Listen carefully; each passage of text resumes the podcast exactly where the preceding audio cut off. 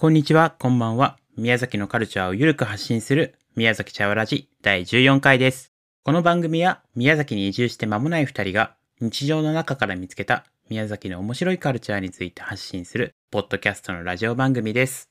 今回は前回に引き続きダンスカンパニー振付家のウマツーポスのお三方にお話を聞いています。前回はウマツーポスの皆さんがどのような形で活動を開始されたのか、また専用劇場を作ってきたのかをお聞きしました。今回は前回の話に続いて、なぜ皆さんがダンスを始めたのかなど質問をお聞きしていきます。ぜひお聞きください。ちょっと質問を変えて皆さんがそのだそもそもその今のダンサー振付家になろうと思ったそのきっかけというかそこもともとはそのスポーツをやってたっていうあれがあってそのあったけどそこになったのはなぜなのかっていうところをちょっとお伺いしたいなと思いますが。小玉です。あそうです。名乗らないと名わからない乗らないとね。わかんない。もう人数多く今日配信しております。すね。はい。いつも二人とかだから全そうですね。然いいんですかまあ、お大きく、まあ、きっかけとなったっていうところは、まあ、立ち上げの年の2006年に「踊りに行くぜ」という企画、うん。あのジャパンコンテンポラリーダンスネットワーク JCD っていうところが主催しているあの企画に、まあ、これがいわゆるコンテンポラリーダンスの世界の、まあ、若手から言えばと登竜門的なうん。感じのものだったと当時はと思うんですけどもそこにまあオーディションで受かってっていうところが一番おそのきっかけとしては大きかったかなと思います。うん。であのこれはちょっと個人的な話になってはしまうんですけども、はい私はあの大学4年の時に夏ぐらいにもう就職がちょっと決まっていて、でそれで一応まあそこからあの企業に少しずつその決まっている会社に行っていろいろ勉強させてもらいながらっていうことをやってたんですけどもだからどうやらこうダンスがしたかったみたいでですね。私自身がですね。で卒業ぐらい3月ぐらいですかね。あのちょっともう就職できないなと思いまして、でそのボスの高橋先生に相談をしして、うん。まあダンスの方がいいんじゃないかしらねっていうふうにまあうんお尻を叩いてもらったっていうのも、うん。もうきっかけとしてはありますね、うん。はい。私の大きなきっかけはこの2つかもしれないですね。3月ぐらいに気づいたんですか？いやもう徐々に徐々に思ってたうんずっとまあその企業にあの勉強させていくうんってもらってる中でいやうんなんかねこう違うなみたいなう。ん自分ではまあやれてるっていうふうには思ってたんですけども、うんまあ旗から見ていたそのボスの高先生的にはまあちょっとやれてるようには見えなかったんだと思うんですよね。でまあちょっとダンスの方がいいんじゃないかしらねっていうような話をいっぱいしていただいて、なるほど。まあ、その言葉も僕多分待ってたんだと思うんですけど、はうんい、それでまあちょっとダンスでちょっとやってみようかなって思ったのがきっかけですかね。ですね。はい。で3人ってその、えっと先輩後輩の関係になるわけで,、で児玉さんはいが一番先輩なわけじゃないですか。そうですね。ではいちょっとダンスで行こうと思った時にその後輩になるあの箕輪さん豊福さんをこうなんですか？巻き込んでった感じなんですか？誘誘っていったみたいな。立ち立ち上げ自体は、うん。あの私児玉と箕輪の2人で立ち上げうをしていて、で2006年からえっ、と秋君が入ったのが僕2010じゃないかな。多分。あー。2010なのでうん。最初の、えっと、4年間ぐらいは2人でやでいいたっていうのが、うん。まあですね。まあ、3人になるきっかけっていうのはまああのやっぱりこう2人でやっていて、うん。どうしてももう一歩先になんか行かないねっていううん。ところがあってで何かもう一つ刺激が欲しいというか、うん。なんかもう一つ一歩行くためにはっていうふうにいろいろこうまあ考えていた時に、うん。この豊福明海という 素晴らしい逸材が 見つけたわけですね。そうだから僕もね結構悩んでうて、んあのーすごい悩んでたんですよ。で、うんまあもともとねダンスがあんまり好きじゃなくて、僕自身は、体育の先生になりたくて、うん。で、まあ、体育何でもできて何でももうずっと一番だったんですよ。う。わすごい。ずっと何でも一すごい。番で。言ってみたい。思わずうわーっつっちゃった。ちょっとうわーってなっちゃうわうわーってなったでしょ。びっくりしちゃった。できないことはない。すげえ。体育で。っていうふうに、うん。まあねで高校の体育の先生も豊福は体育の先生になるんだろうなみたいなことで。あなんかでもそうなのかなと思っうんて宮大宮崎大学の教育学部の,、あの体育に進んだんですよ。で体育の授業をやっていった時に、うんまあ、もちろん先輩の児玉さんや箕輪さんうん。いて、でねダンスの授業があったんですよ。うん。ダンスの授業？は？と思って。何ダンスって？みたいな感じで。体育にないでしょ？ダンスって思ってたらなんかちゃんと調べたらあるんですよ。うん。表現とかうん創作ダンスっていうのが体育の中にあってうん。それ通ってなくて僕の体育人生の中で。うんうんであまあでも体育やれないことないから もうこれもやれるだろうなと思ってたらこれ体育のダンスだけかっこよくできなくてへー。なんでも他何でもかっこよくできたのにこれだけかっこよくできないと思ってでなんかこうちょっと不思議なモヤモヤっていうのがあってで最初ねモヤモヤがあんまやっぱりダンスは嫌いっていうのでなってたんですけどなんかこうその当時のその、まあ、当時というか、まあ、宮崎大学のうちのボスの高橋先生が、なんか結構「いいわねあなた」っていうのを言ってくださって、へでなんかこう結構自分がよく観察して体で真似したりとか、うん。なんかそういうのがもともとずっとやってたんですよ。一人一人遊びとして、うん なんかこうそういうのが好きだったんですよ。なんかこうテレビでこうマイケル・ジャクソンをこう見ながうん。らそれを真似したりとか、うん。なんかこう何か昆虫でもカマキリをこうやったりとか そういうのが好きで好きでなんかそういうことばっかりやってたのが舞台とかうん。なんか拍手されるようになったんですよ、うん。その経験が。うん。あこの感覚は新しいなと思って、うん。あじゃあちょっとダンスも気になり始めて。ーでみんなやっぱり体育の先生になるから教員採用試験を受けるっていうので、うん。あのそういう時期になったんですけど、うん。もうねこうはって気づいたらもう試験が終わってたんですよ。え もうダンスのダンスのことを考えてて、うん。もうみんなじゃあなんかあでも教員も教員になるべきなのかなとか思ってもうん。もう終わっちゃったので、あもうダンスで行くしかないと思って。でそこからもうダンスで行こうっていうのをあの、まあ、児玉さん箕輪さんに相談してうん。でそこからまあもうプロのダンスの道うん。に進んだっていうのがありますね。でへ大学時代うん。あのその全国大会でなんか受賞したりとかもしてちょっと調子にも乗ってたんですよ。それはダダンスですか？そ う全国大会の創作ダンスの賞も取って、うん。なんかそういうのもあってなんかこう調子には乗ってたんですけど、うん。でもなんかこうそれがなんかいろんなきっかけになって、まあ、今にうん至りますね。うん。はいもうねヒーローじゃないですかね。もう小中学校。できないことはなかったできないことできないことはなかった。スポーツマンって言ってますけど、うん。まあ、あの3人ともあれなんですよ。あの全国大会とかその競技歴のまあ1位になったりとかしてないんですよ全然。あそう。なん。ですそう、はい。これここでもすごい大事なとこですここは、うん。松大事なとこ。ボス松ボスを説明していくうんにはねこれ大事ですね。そ。それぞれそのスポーツは高校の時の部活とかでやってる。私はバドミントンうん。ですね、はい。でもバドミントンでどこかで優勝したかって言ったら全然優勝してなくて。ただバドミントンはかっこよくはできるんですよ。それなりに、うん。あのうまいねっては言われるんですよ。でも勝てない、はい。うんこれみんなあの共通です。サッカーも野球もうんバドミントンもかっこよくプレーできるんですよ。フォームが綺麗綺麗だし沸かせられるそうお客さんをねどっと沸かせられるんですよ。パフォーてかてかねどっちかというとどっちかというとねそっちに全力投球してたの。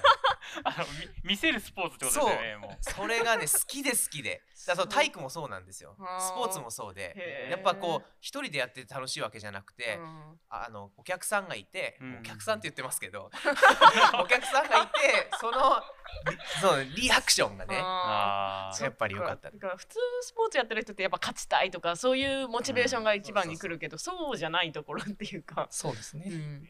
いいプレーをしたい、うんはあプレーをしたい拍手もらいたいみたいな拍手を拍手もらいたい。これでもなんかこう下手じゃできないんですよ。上手くないと。上手くないとできないんですけどうん。その勝ちたいわけではないんですよ。へう。勝敗じゃない。そう勝敗じゃないから勝ちたいっていう相手にはもうどうぞって言っちゃう面白いですね。のはありますね。へどれくらい見せ場を作れるかそうそうそうそう。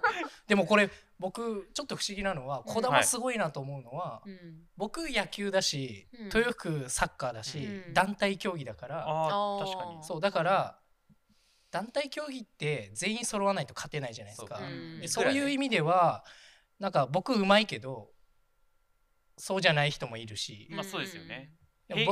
あのチームの平均でっていうそうそうそう。だからか。うん。あのチームのあいつうめえなっていう人にはなれるけど、うんうん児玉ってもう一人でやってるからどういうふうにどういうプレースタイそれで勝てないって何なんだろうなと思う。勝てないけどうまいと言われるってことですよね。ルどういう？ちょっとそのあたりじゃ児玉さん。かっこいい。わ枠打ち方とか枠こうやり取りってあるんですよ。うん。やり取りっていうかこうあのなんていうかなこうファインプレーに見せるっていう感じですね。つまりこう何でもないんだけどちょっとひと一つアクション入れて、まあ、おしゃれにやったりとか、なるほど。うへん。わわざとこうあの遅くスタートして シャトルにこう食らいついていくとか。ー。演出家っすね、もう。そうですね。っていうのをあのやりすぎましたね。結果勝てはしなかった。高校総体とかもやっぱりこうね最後のうん。高校の試合とかうん。もやっぱりこうまあ相手がもうとても強いチームだったので、まああのもう勝てないことは分かってたので、もういかにこう沸かす沸かすか会場を。っていうことを狙ってやってました。すごいですすごいねですね。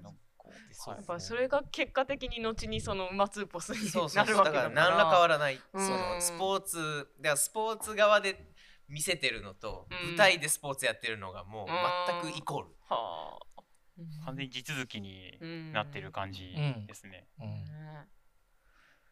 箕輪さんのそのきっかけっていうのをちょっと聞きそびれちゃったので、ちょっと。きっかけはい。ですね。えー聞ければ。とそうですね。僕まあみんなと一緒でその体育の先生になりたい、うん。うん高校まで野球ずっとやってきてで野球でじゃあその上あるかっていうとそうじゃない。うん。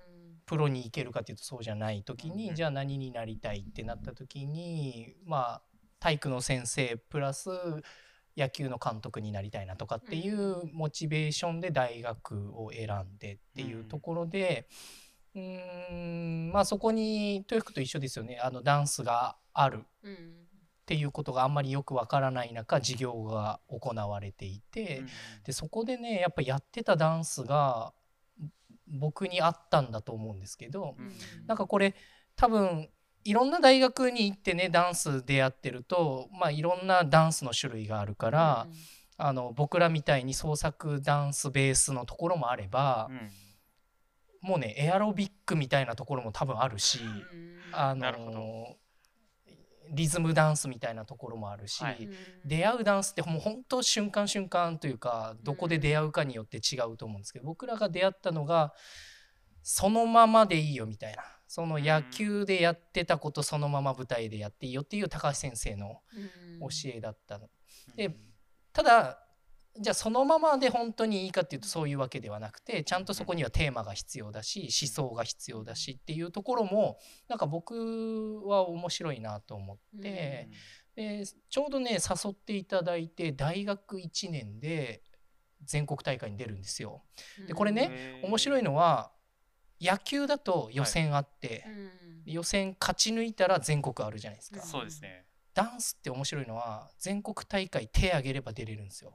あ、でも最初から全国。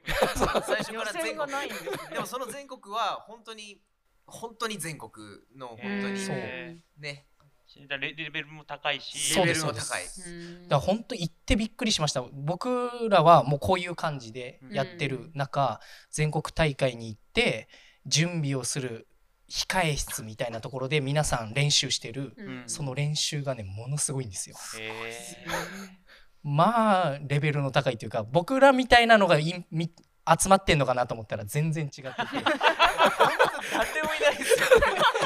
みんなバーレッスンをそうそうそうそう小さい頃からダンスをやってるっていうこ人たちが大学生になって部活に入って、あそういう風に出ているコンクールに行って一番最初1年生で全国大会の一番いい賞を取ったんです。そんな中そんな中っていうかな中ですよ。あの 今の話聞いてるとそんな中って感じですけど。でもそこもささやっぱ面白いなと思ったのは、うん。その創作ダンスのコンクールだから、はい。ダンスの上手い下手ではなくて、ん。作品のテーマがうん。ちゃんとこう言えてるかどうかっていうところなんです。でそれで面白いなと思って。確かに。しかも全国優勝ってことやろうと思って。そうそうですね。そうですよね。甲子園で優勝したようなもんです。よねその年のナンバーワンうんになったら、そうですよね。まあそらねこれいけるんじゃないかと思いますよ。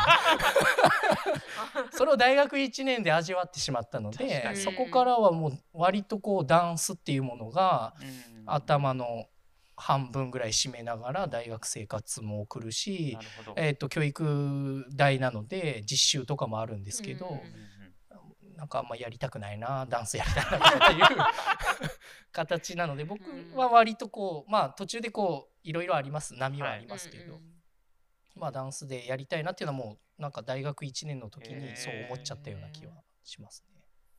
でもお三方ともなんか大学の時にうん。今まで出て会ってこなかったものとそうですね、うん。まあでも一番多分3人ともそうなのはうん。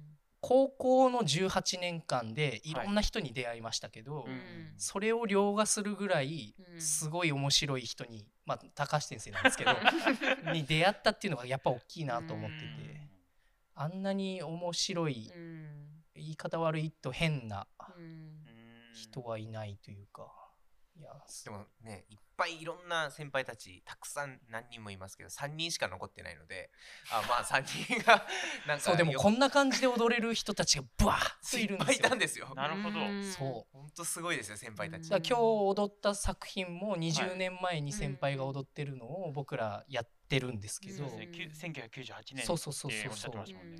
でも本当面白い先輩たちうん。うん。が同じような動き方をする人たちが。今つぼいっぱいいますすごいですよね。同窓会とかしたらすごいことになりますよね。確かに。もうでも今は違うかもしれない もう動けないかもしれないけど。でもなんかこの場所ができたのも、うん。あなんかそういう人たちがまた踊ろうかなって思える場所が一つあるっていうのはすごくいいなと思ってるし、今回その年末年始明けてるっていうのも、うん。本当は休みたいですよ気持ちは。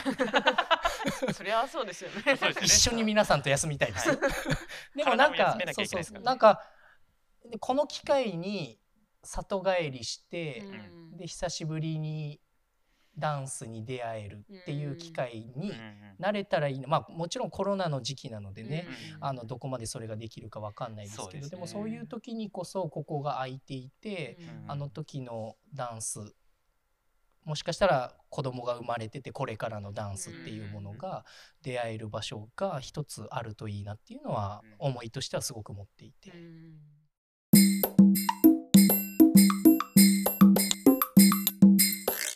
ちなみにその今ウマツーポスではない 先輩方と なんかこう絡みというか交流みたいなのはちょっとあったりするんです学校の先生になっている先輩方があの文化庁の芸術家派遣事業っていうあの文化庁の事業があって、うん。はい。それで我々をこう指名してくださって、うん。でそこで我々は学校の中に入っていて体育の中でダンスのワークショップをするっていうなるほどなるほど。ことをやってますね。なので、まあ、先輩方がいや今赴任している学校があると、まあ、そこでワークショップができるっていう、ん。もちろんあのちゃんと文化庁の申請を通って、そうですよね。する形にはなるんですけど、はい。でも現地の理解というかまあ小学校のうん。理解であったりうん。ねそういうのがすごい取りやすいというか理解ある方があのアテンドしてくれるようなね。環境ができてるっていう感じなんですかね。うんその先輩方も我々と同じようにその全国大会あのダンスの大会に行って、うん。あの受賞してたりとかあししてらっしゃるので、うん。もう我々のこともよく分かっている、うんしうんダンスがなぜ子どもたちに必要かっていうのはもうあの完璧に捉えられてるうん先輩方なので、もう非常にあのやりやすい形にはなってますね。えー。あとその先輩たちの次は子供が踊り始めてますね、うん。そういうだから僕らウマツーポスのうん。定期講座とか、うん。そういうダンスのワークショップとかにうん。子供が、あの先輩たちの子供があああなるほど。そういう年にもなってきているので、うん。そういうつながりもありますけど。世代がじゅんぐり。じゅん。ぐり。そうですね。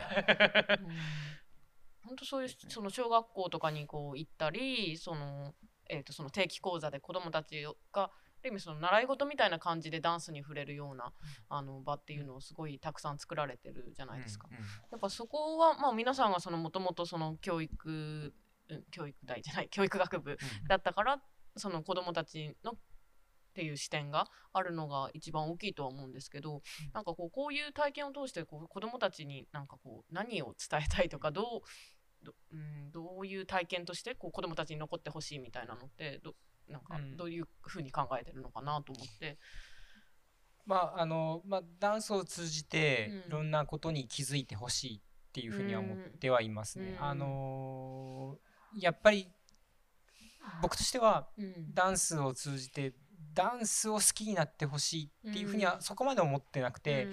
やっぱりこう合う合わないがあったりするし、他に興味を持っているものとかがたくさん子供によってはたくさんあるといっぱいいると思うのでただダンスって正解のない活動になるじゃないですか。うん。これあの特に創作ダンスはみん。なであの話し合いをしながら、うん。あの一つの価値を創造していくっていう行為なので、まあ、そういったことを通じてあのそういうそこで学んだことをうん。いろんなが他の学習だったりとか、うん。社会に出た時とかに立ちはだかるその課題うん。に対して、まあ、向き合う一つの方法っていうふうに考えてもらえたらいいなっていうふうには思ってます。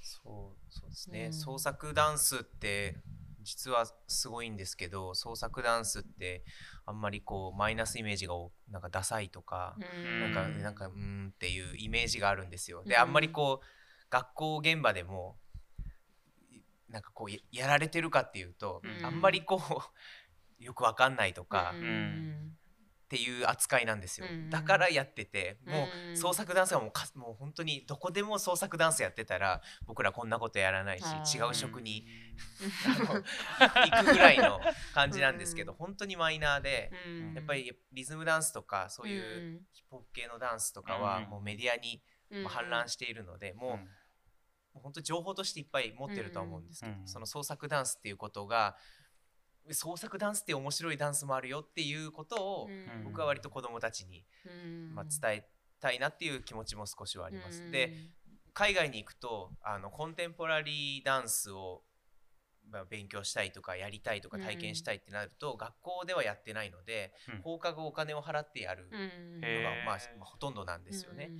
でそうなった時にその海外のアーティストに実は日本は作るダンス、うん。コンテンポラリーダンスを全ての子たちがやることになってんだっていうと、うん。マジでみたいな、そのうんやっぱ海海外のアーティストの人たちはそこに驚くんですよ。うん。日本って進んでるねって、うん。すごいねみんな作るてか振付家をうん。みんなその段階からうん。振付家の体験してんだねっていううん。扱い扱いというかそのアーティストが言うんですけど、だからそういうこともねなんかこううん日本人としてはあんまり分かんないじゃないですか、うん。こんな作るっていうことの機会を与えられているっていうこと。を、でもなんかそこをなんかこう逆輸入してそのうん僕らが海外でやってるのもそういうことで、うん。海外でやって日本の創作ダンス面白いっていうのを逆輸入してうん。日本に持ってくると、日本の人たち日本の大人も子供も、うん。あれなんかこう創作ダンスって面白いんじゃない、うん。日本が誇る教育の一つなんじゃないっていう風になっていくっていうその流れを今も徐々に作り始めているっていうのは、ん。あの実感としてはありますね。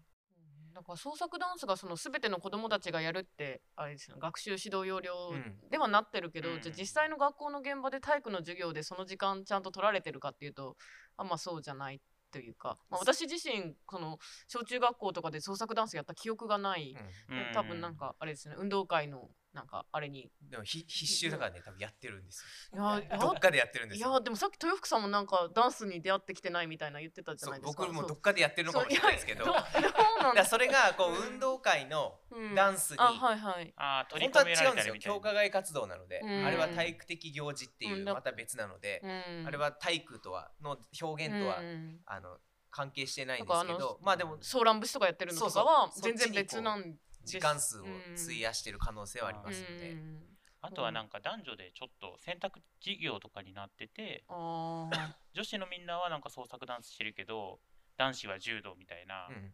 のが結構あった記憶が。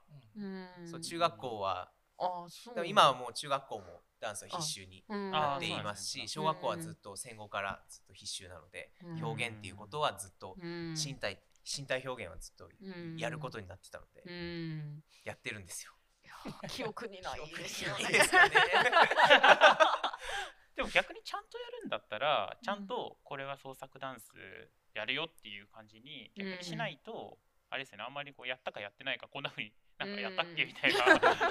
あのせっかくあるのにもったいない状況に今なっちゃってるみたいな。今今かどうかわかんないですけど、うん。そうだから学校の先生は正解をこう伝えたりとかするじゃないですか、うん。でも急にダンスで正解はないよって言うと、うん。子供たち混乱するじゃないですか、うん。な言ってること違うくないって、うん。だからやっぱこう正解ってないよとか、うんす逆にみんなが言ってること全てが正解なんじゃないかって胸を張って言えるアーティストたちをうん子供たちに出会わせるっていうことをうん先生たちはするっていう今の流れがあるので、うんやっぱり学校の先生がやっているうんやっぱ限りがあるので、うんそこはアーティストと組んでいきましょうよっていうのがうん僕らのもう一つのプロジェクトになってますね。あとはえっ、とまあこう芸術に触れるうん体験を、えー、と日常的にやってるかっていうと多分やっぱり今現状として日本の子どもたちまあうんそれはか家庭も含めてですけど、うん。取れてるかっていうとそういうわけではない。でもなんか芸術に触れるっていいなっていうことが小さいうちからもしうん。身についたとしたら、うん。その人が大人になってじゃあ彼女ができてデートの時に美術館に行こうよとか、うん劇場に行こうよっていうことが起きるかもしれないし、うん子供ができた時にああいうとこって面白いんだよって言ってくれるかもしれないと考えたら、うんやっぱ僕らはそこを開拓していかないと、うん。あのー何でもこう踊って誰もいないとこで踊って面白いかって言われたらそういうわけじゃないので誰かが見てくれないとやっぱりうん。意味がないし、っていうことを考えると、うん。未来の観客っていうのをうん。僕らは作っていかないといけないうん。とも思っていてそれをまあいろんなところで種をまいてそれがどのくらいねあの花が咲くかはわからないですけどでもそういうことはやらない限りは生まれないので確かに。まあそういうことをちょっとチャレンジしてるっていうところで。うん。だからこれがねなんか僕らだけの話というよりはうん。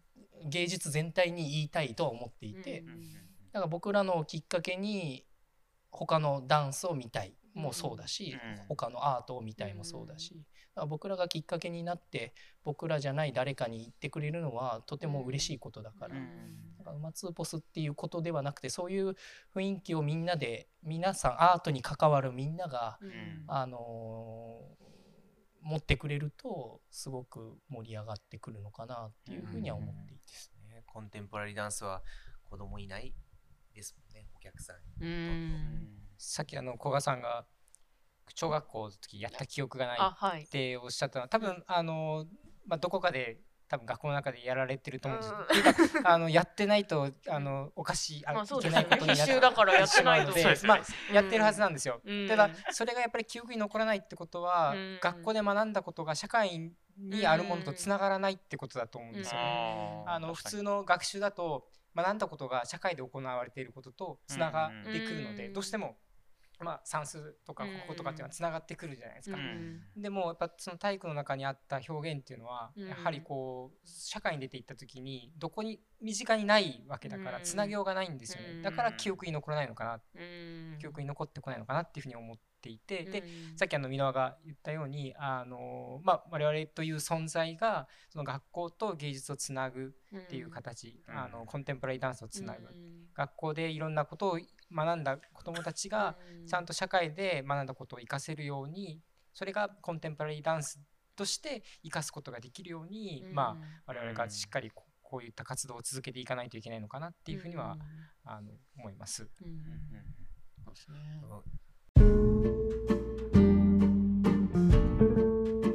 はい。お時間が来たので、今回のエピソードはここまでとします。引き続き、宮崎茶わらじでは、Twitter の方で情報発信を随時行っております。また、このエピソードの感想などありましたら、ハッシュタグ、宮崎茶わらじをつけて、Twitter などで感想を投稿してください。お待ちしております。では、来週の配信もお楽しみに。